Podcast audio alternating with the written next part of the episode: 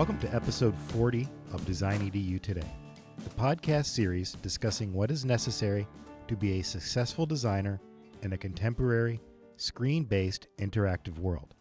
I am your host, Gary Rozanc, Assistant Professor of Graphic Design at the University of Maryland, Baltimore County. In this episode, we will be discussing what makes user experience design different from interactive design. We will also discuss the user experience design process and how it fits into the overall design process. We finish off the conversation by talking about what user experience design principles design educators should be teaching to interactive designers. Today's guest is Anne Peterson. Director of User Experience at Fastspot. She brings over a dozen years of experience creating holistic strategies that center the experiences of people who need technology to work for their benefit. Anne's mission is to improve lives in large and small ways via beautiful, understandable, and sustainable digital products. Her work spans user research, roadmaps, content strategy, and facilitating collaborative workshops with clients. Her experience and passion are in higher education and nonprofit sectors, but Anne has a breadth of knowledge from work with past clients in the insurance, risk information systems, and accounting industries. She's been an in house at universities like Penn State and University of Illinois at Chicago, as well as within agencies and consultancies like Lipman, Hearne, and Rightpoint. Anne also helped bring a hardware product to life that has been available in the Apple Store, the Nova Flash. Anne is proud to serve on High Ed Web's annual conference committee and to have been a past president of Chicago Nerd Social Club and Pumping Station 1. Fluent in emoji and Danish, you'll find her on almost every social network interpreting UX and humanity via entertaining gifs. All right, welcome, Anne. Thanks. Um, before I get into specific questions, I want to let the listeners know the impetus for this and future episodes. During the past 39 episodes, I have been focusing on what I consider to be the nuts and bolts of what it takes to be a successful visual designer today. However, I've touched on a lot of other professions to determine for myself what is the ideal balance of those professions to make a great visual designer. There is one profession in particular that comes up on a regular basis that I want to explore further, and that's user experience design. I want to explore this job title more because it's really hard one to consist consistently get a definition for. All the UX job descriptions I've seen range wildly from a visual designer who researches the end user before designing to researchers who hand off their findings to information architects and visual designers. So, this leads into my first question for Anne.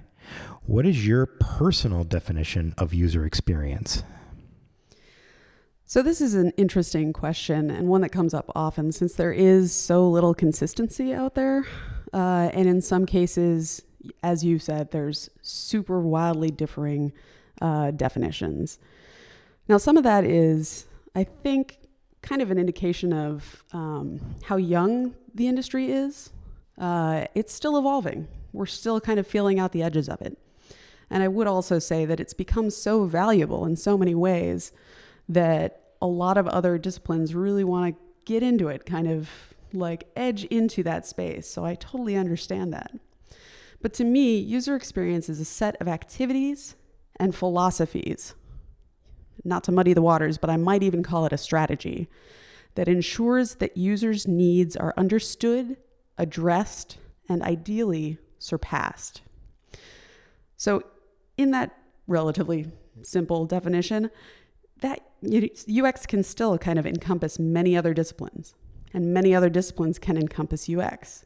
So, these can be things like information architecture, user research, interaction design, usability testing, psychology, content strategy, and yes, absolutely visual design. So, all this said, UX is not based on opinion. Asking something like, do you like this is super different than does this design accomplish its goals? Even when we do what we call heuristic evaluation of sites, um, that is when a UX pr- practitioner sits down and combs through a site to identify potential usability problems, that is also not opinion. We have heuristics to measure against, including how findable and clear those items are, all the way to how controllable and or valuable they might be if we're using, uh, say, Abby Covert's set of heuristics as an example. Which, so there's more. Um, what was that set of heuristic? What the Abby you just said? Mm-hmm. Abby Covert. What is what is that? Particular like is this for like the listener so I can we can go back and Google that? Yeah, you totally can. Other different kinds. Uh huh. So Abby Covert's set of heuristics uh, are information architecture heuristics, but you can literally go to Wikipedia, look up heuristic evaluation, and get a list of different varieties of heuristics. That could be Jakob Nielsen's, that could be Abby Covert's, uh, that could be, there's a Wittgenstein, I'm to blank on it. Uh, let's see. Gerhardt-Powals', Weinschenk and Barker. There are a lot of them out there. Abby Covert's is the most modern. Jakob Nielsen's is probably the most referenced. Okay, so the way you so then using that definition of user experience, um, can so uh, I'll just ask this original question, then I'll just re- remember to loop back. So, can you pick a typical web project um, and describe how you and the UX team at Fastspot um, fit into that project from start to finish? So, the UX team, how do they fit into the mm-hmm. big picture? Absolutely.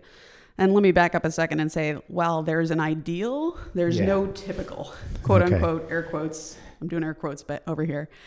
Um, Typical doesn't really exist. That said, I'll try to reference typical as here's what would happen ideally. Okay. So, ideally, a project would start when a client says, okay, we've agreed upon what we want to cover. Let's start now. Starting now would include going to all of the stakeholders of the project, that is, folks who have content on the website and who own that content, people who work with the CMS, the content management system, and users. Um, and talking directly to users in the very beginning is super important. And talking to all of them. Now, that could be through interviews, that can be through workshops, uh, that could be through card sorts, um, that can be through journey mapping. There's a lot of different exercises you can do up front as part of what we call user research.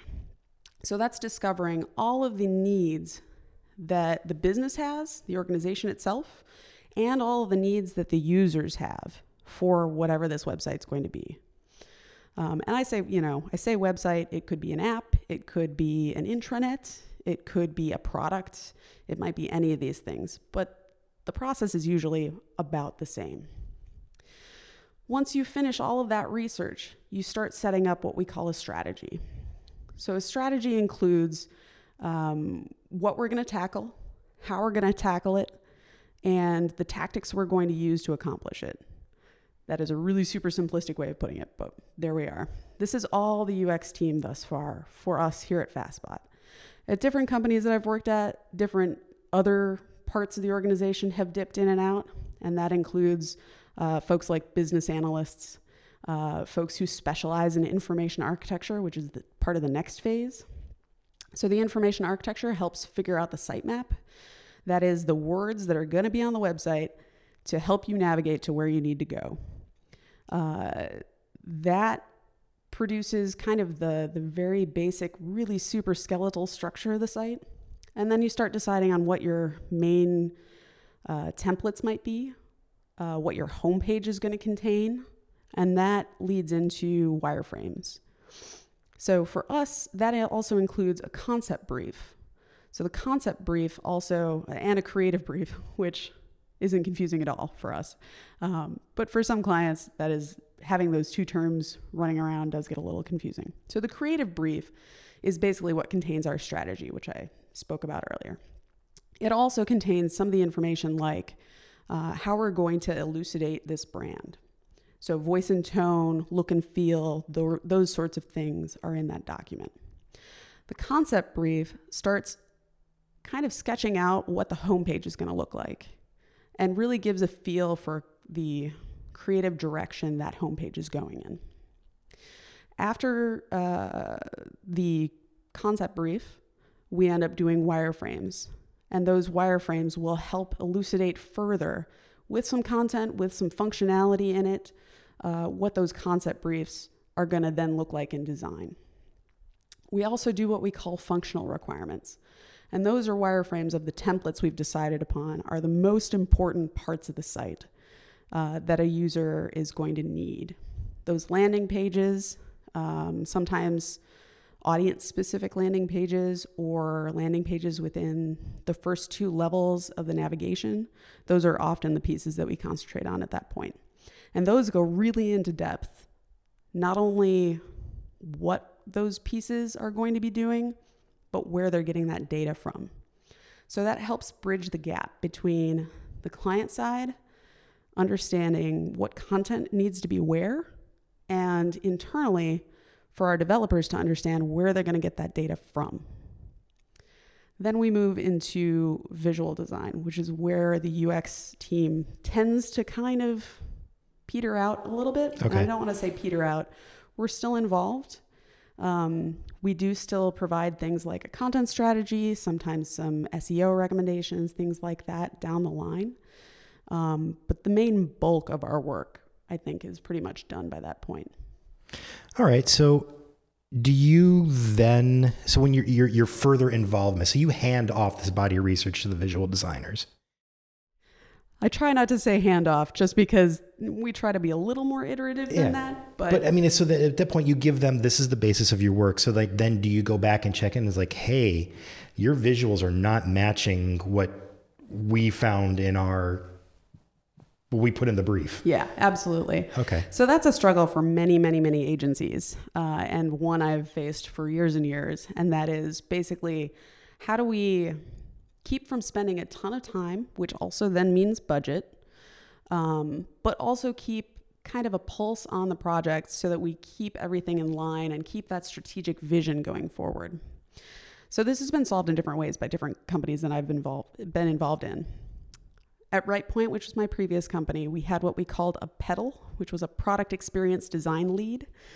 And that pedal pedaled throughout the entire project, front to back um, making sure that those touch points um, basically stayed in line with the vision as set and the user feedback that we got in the very beginning. Here we do that through kind of weekly updates, making sure that everyone's aware of what's going on. Um, and often, frankly, it, it's kind of solved by collaboration here. So we work pretty fluidly together and we snag each other at any point anybody gets hung up so, in that way, we keep touch with what's going on in the project, um, what it's looking like, and can bring their attention to something they might have missed in terms of user feedback in the beginning. Okay. I probably should have asked these questions, these next two questions at the beginning, but the first one is so you are a director of user experience. Mm-hmm. So, is this, is this different from a user experience designer? In a lot of ways, it's no different. Okay. So one. most days I'm sitting right next to my team doing the same things they are. But in other ways, I would say it that is it's very different. Okay. So my challenge to clients is usually to kind of bump them up a level in terms of their thinking. That is to think more strategically, either more broadly or more deeply, to determine their organization's priorities and how those might be reflected on their website. So in many cases, dysfunction in an organization's website simply reflects dysfunction in the organization itself. Oh, I totally see that. and we need to like weed that out as soon as possible, uh, or at least find out what it is so that it, mm-hmm. it can either be solved or flagged. Additionally, I work on our practice within Fastspot and how we can better work with other teams, both within Fastspot and with our clients. So that's not only managing my team members, but it's also getting things out of their way so that they can do their best work and pushing us, frankly, to make everything we put out useful, meaningful, and dare I even say it, delightful to our clients. Great. So the next question then, which may like again, I should probably asked earlier, was so how is a user experience designer different from a visual designer? Mm-hmm.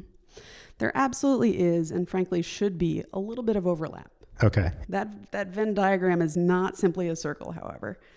While visual design expresses the brand and the user research in aesthetics, that is typography, color, and their relationships, the user experience is all about the material that goes into those decisions, ideally. So it covers the upfront research, often called discovery in the business, what I was talking about earlier with interviews, card sorting, those sorts of activities. It also covers what we consider strategy.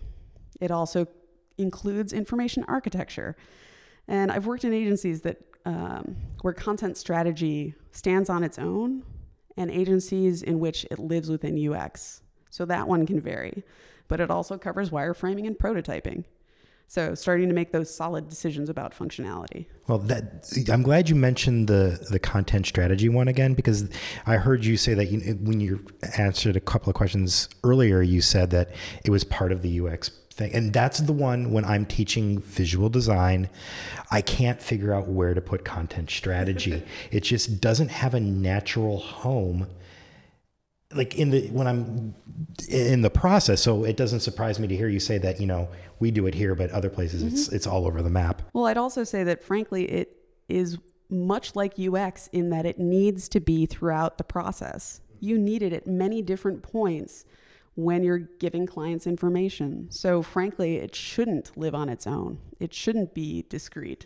It needs to be integrated into the whole process. This collaboration has to keep going during the whole thing. Yeah, and you know, I think that's something that I I could do a better job of as a designer. I mean, as a design educator now that I just think about that because if I make the student, if I hand off all the content to the students, it's like, here's the content, we're done. We never revisit to say, like, oh, can we tweak this? Um, now that we've like you know done this we've done some design we've done some research maybe is this the best? And vice versa if i have make my students find it again i still never like go back and revisit the content to make sure that you know there's some flexibility into it. So i think that's something that i need to do better one thing that I will say is that iteration is absolutely the norm. Yeah. So you're going to get client feedback and you're going to have to ch- make some changes. And those may be changes that you think you already covered earlier in the process. But that's absolutely things that just kind of come out of the blue and, you know, the client isn't quite there with you in terms of a decision you thought had been solidified earlier. Yeah. So as a director of user experience, I'm going to assume that you direct a few user experience designers. Yep. I hate to say it. Um, well, it was fun writing it, that question. But based on those experiences, what would make for a good educational background for a UX designer? So basically, like, how do I train these? Absolutely. So some of these things, honestly, uh, certainly can be learned, but they're really hard to be taught. And those are things like listening and empathy. And honestly, putting users first is a thing that needs to be uh, learned, but is often difficult to teach. The way I learned it, I might add, is through usability testing. So I observed a ton of usability testing in my really early days when I was working at Penn State.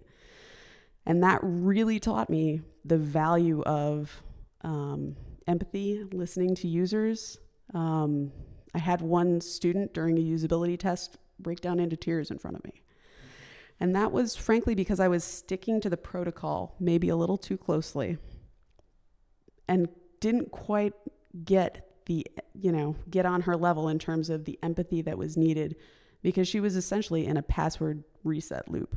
Mm-hmm. So she kept hitting the password reset button and then clicking the email that was sent before.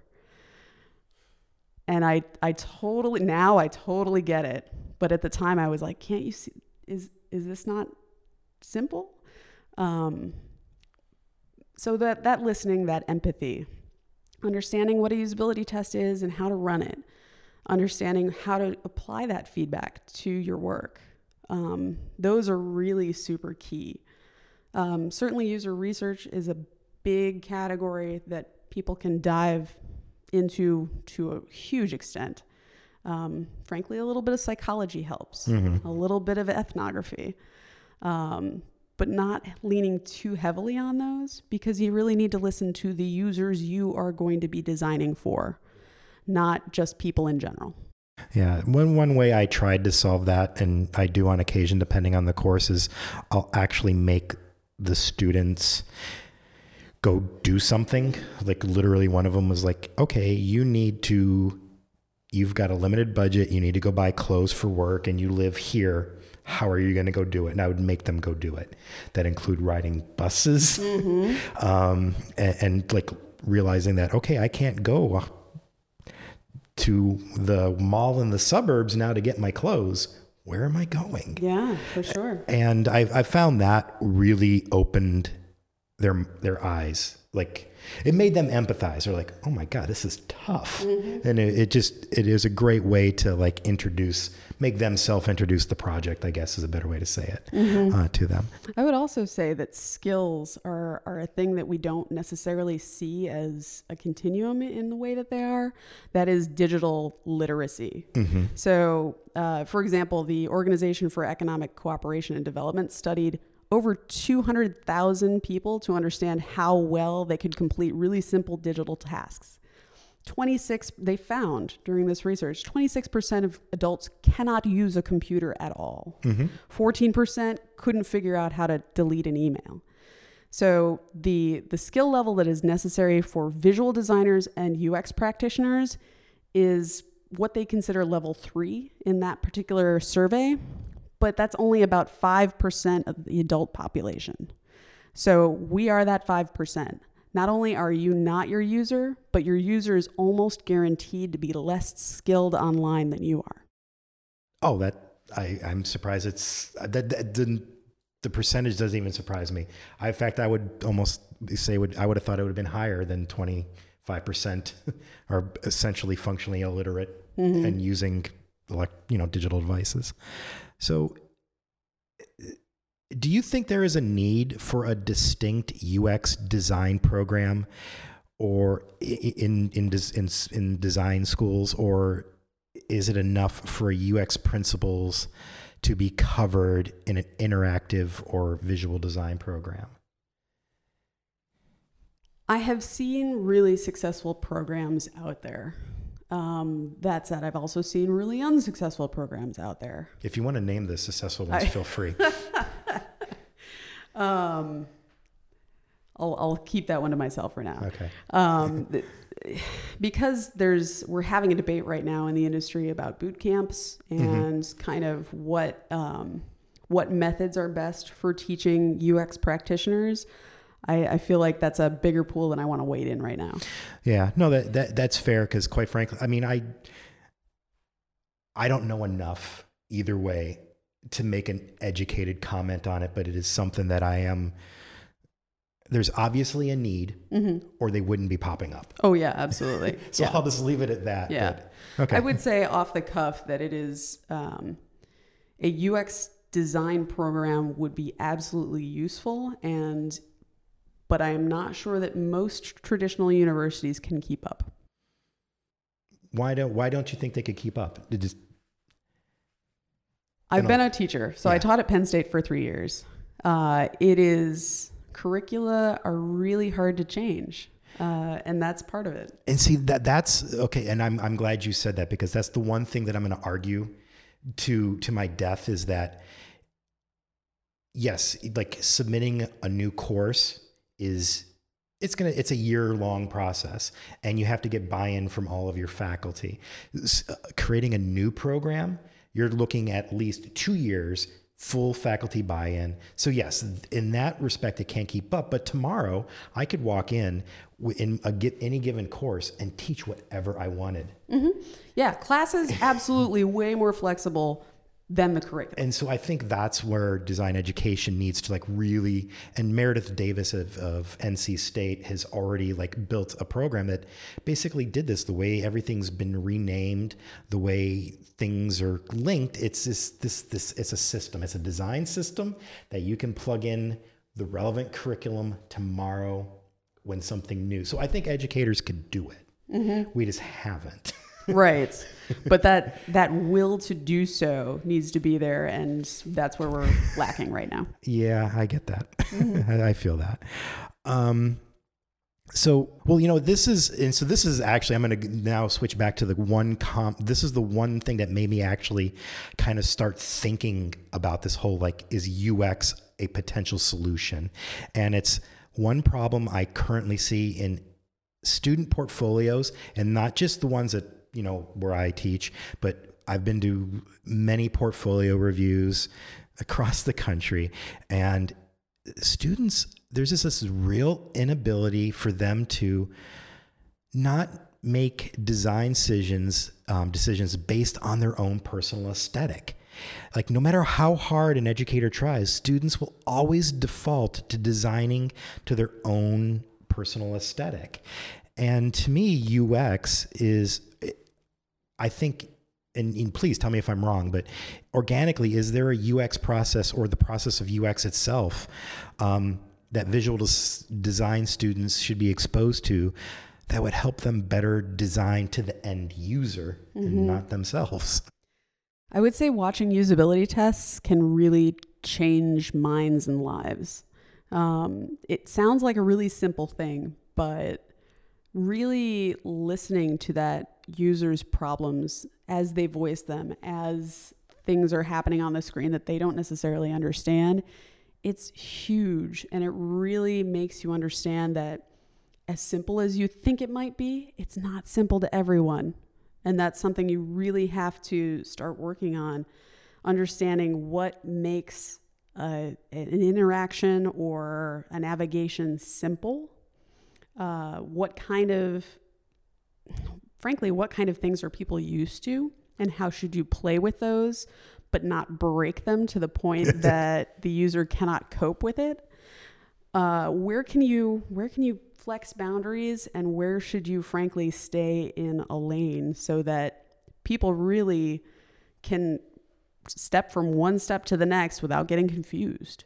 Um, so frankly, the, the the usability testing observation, listening, empathy, um, start understanding like what are the easiest sites out there to use and why is that? And start exploring that aesthetic rather than your own personal aesthetic. I I've never thought about just making them actually watch usability testing in, in real time. I, I have mm-hmm. to I'm now gonna have to find people who are if that's already online somewhere or if people are willing to hand over some footage to make my students watch that. So Okay, then. So, the, so then the other question is, and so this is regards to like making a better visual designer who doesn't design for their own personal aesthetic. Um, so the suggestions that you gave, where in the evolution of a designer do you think that should be introduced? Like, should they see that like all up front first in their freshman year and then be expected to like apply it, or should they like you know? Do it later on after they've had a you know a chance to do some design and then come back and then see you know like be experienced to that. On the one hand i would say most educators might be scared that you're going to kind of uh, scare them away from the industry. But on the other hand restraints sometimes promote creativity. So understanding kind of where the guardrails are where those users might get confused may help your students in the end rather than uh, make them worry about the potential impact of a design that they're creating. So I would tend to say as early as possible. Okay. You know, maybe not like first day, first yeah. semester, but soon. Yeah. Well, it, it comes down to like it's this delicate balance of like, um, to f- I, I can't even. I, I'm trying to think of a good analogy, but you need to like you can explain the purpose of a stop sign to somebody who's never driven before but what when they actually get in the car and have like you know don't stop at a stop sign or see somebody else not stop at a stop they understand it they understand the purpose of it better. So i'm i'm, I'm constantly struggling with like when do they need theory versus when do they need like the practical skill before they can understand the theory in context, I guess. So that, I, that's a constant battle for me. Mm-hmm.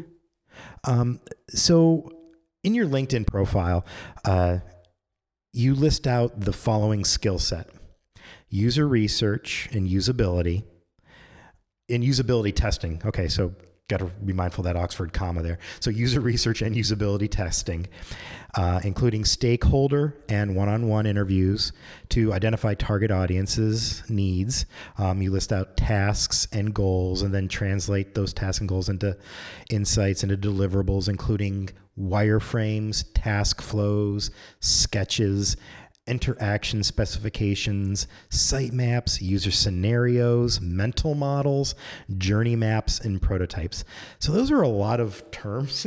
um, and I don't think most visual designers incorporate most of those. So given that, you know, like most programs are, you know, like already like don't have enough time in credit hours in, in the program. So of those skills that I just read off, which do you really wish visual designers had more training in?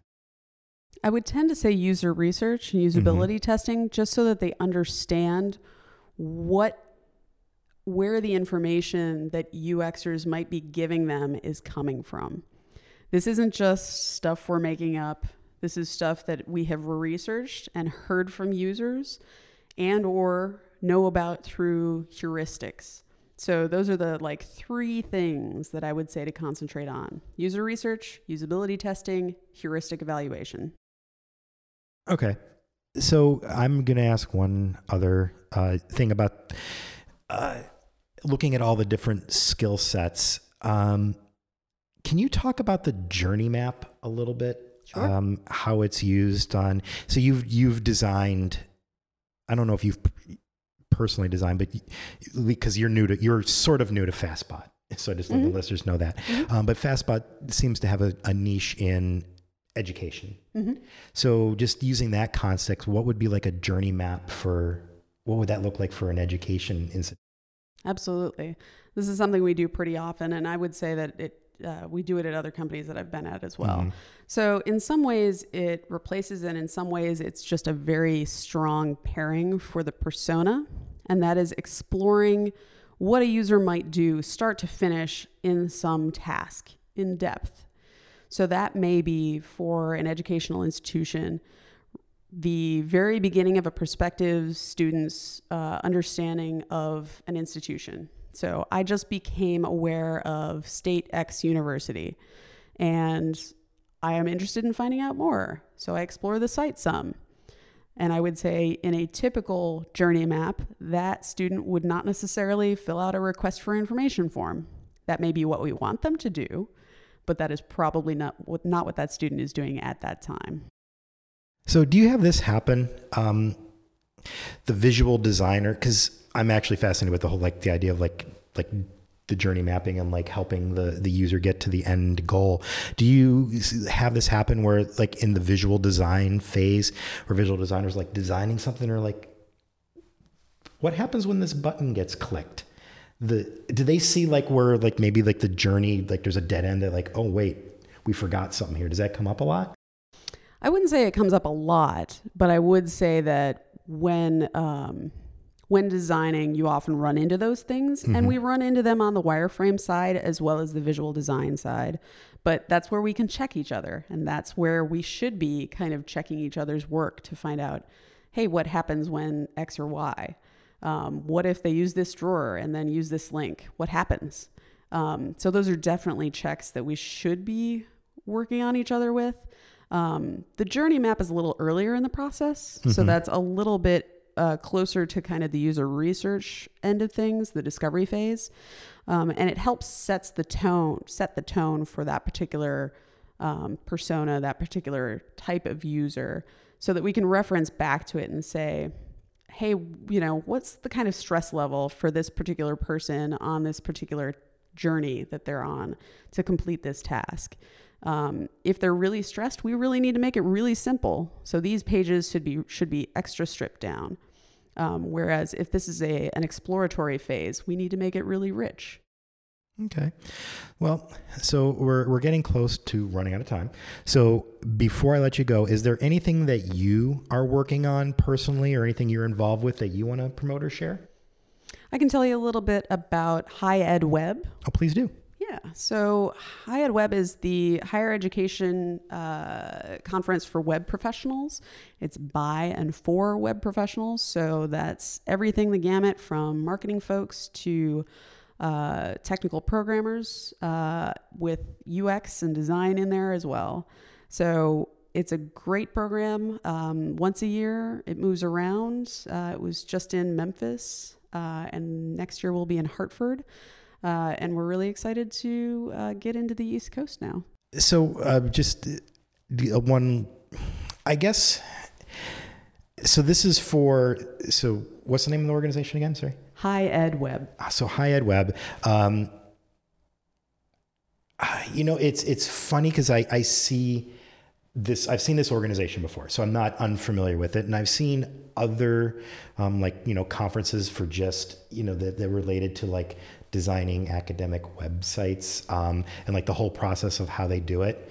Um, it's I guess it's kind of where does design did like do designers go to these things because I've it's just weird that from a design educator on campus I have all of this happening behind the scenes but I know absolutely nothing about it. And this thing has its own set of conferences and mm-hmm. and it's it seems like there's this at least for design educators I think there's a disconnect between mm-hmm. um, that. So do you have any recommendations for like design educators? Like what because you also did work at penn state. Yep. how how should design educators be reaching out to this resource that's already on campus? Mm-hmm. Does it make sense It does. um, so the folks that are doing these things are not, you know, nameless, faceless, you know, folks. These are actual staff uh, behind the scenes. So they might be in admissions or alumni relations or marketing or uh, lots of different places on on campus. There's a lot of folks in the library that you might not really realize that are supporting your your library's online presence behind the scenes. Um, all of those folks are super open to hearing from actual practitioners. Um, and frankly probably want your stories. In a lot of cases they want those stories for the homepage. They want those stories for you know promoting something going on at the library. Um, they want to uh, show off the collections at the library to your students things like that. So definitely get in touch with them. Uh, there's a lot there's a lot of siloing that happens in higher ed. oh yeah And I really wish that wasn't the case. So I would I would encourage all of you to go out and make friends with uh, someone you may not have otherwise interacted with. Yeah, no, I'm going to now because I it just I don't know why it just dawned on me hearing you say it, but there's an opportunity for my students to go interact with professionals across the campus. Absolutely. not a, not having to go across the, you know, across the city or region or, or whatnot. totally. So that's all we have time for today on episode 40 of Design EDU Today. I want to thank today's guests, Anne Peterson, for being so generous with her time. I also want to thank Fastspot for hosting the recording of this podcast. I want to thank the audience for listening, and I want to thank the Design EDU Today hosting sponsor, DigitalOcean, and CDN sponsor, Fastly, for making the hosting and distribution of these podcasts possible. I also want to thank the AIGA and the AIGA Design Educators community for their generous support of my research that led to this podcast series. If you like this podcast, consider leaving a review for it in the iTunes Store and share it with your colleagues and friends. To discover more about the Design EDU Today podcast and read the session notes and transcripts, visit the show website at designedu.today. To keep up with new show releases, you can follow us on Twitter at DesignEDU Today, like the Facebook page, or subscribe to this podcast through the iTunes or Google Play Store. Finally, if you would like to suggest topics for future episodes or give feedback to help improve the show, contact me through Twitter or the show's email address at hello at designedu.today. Once again, thank you for listening to Design EDU Today.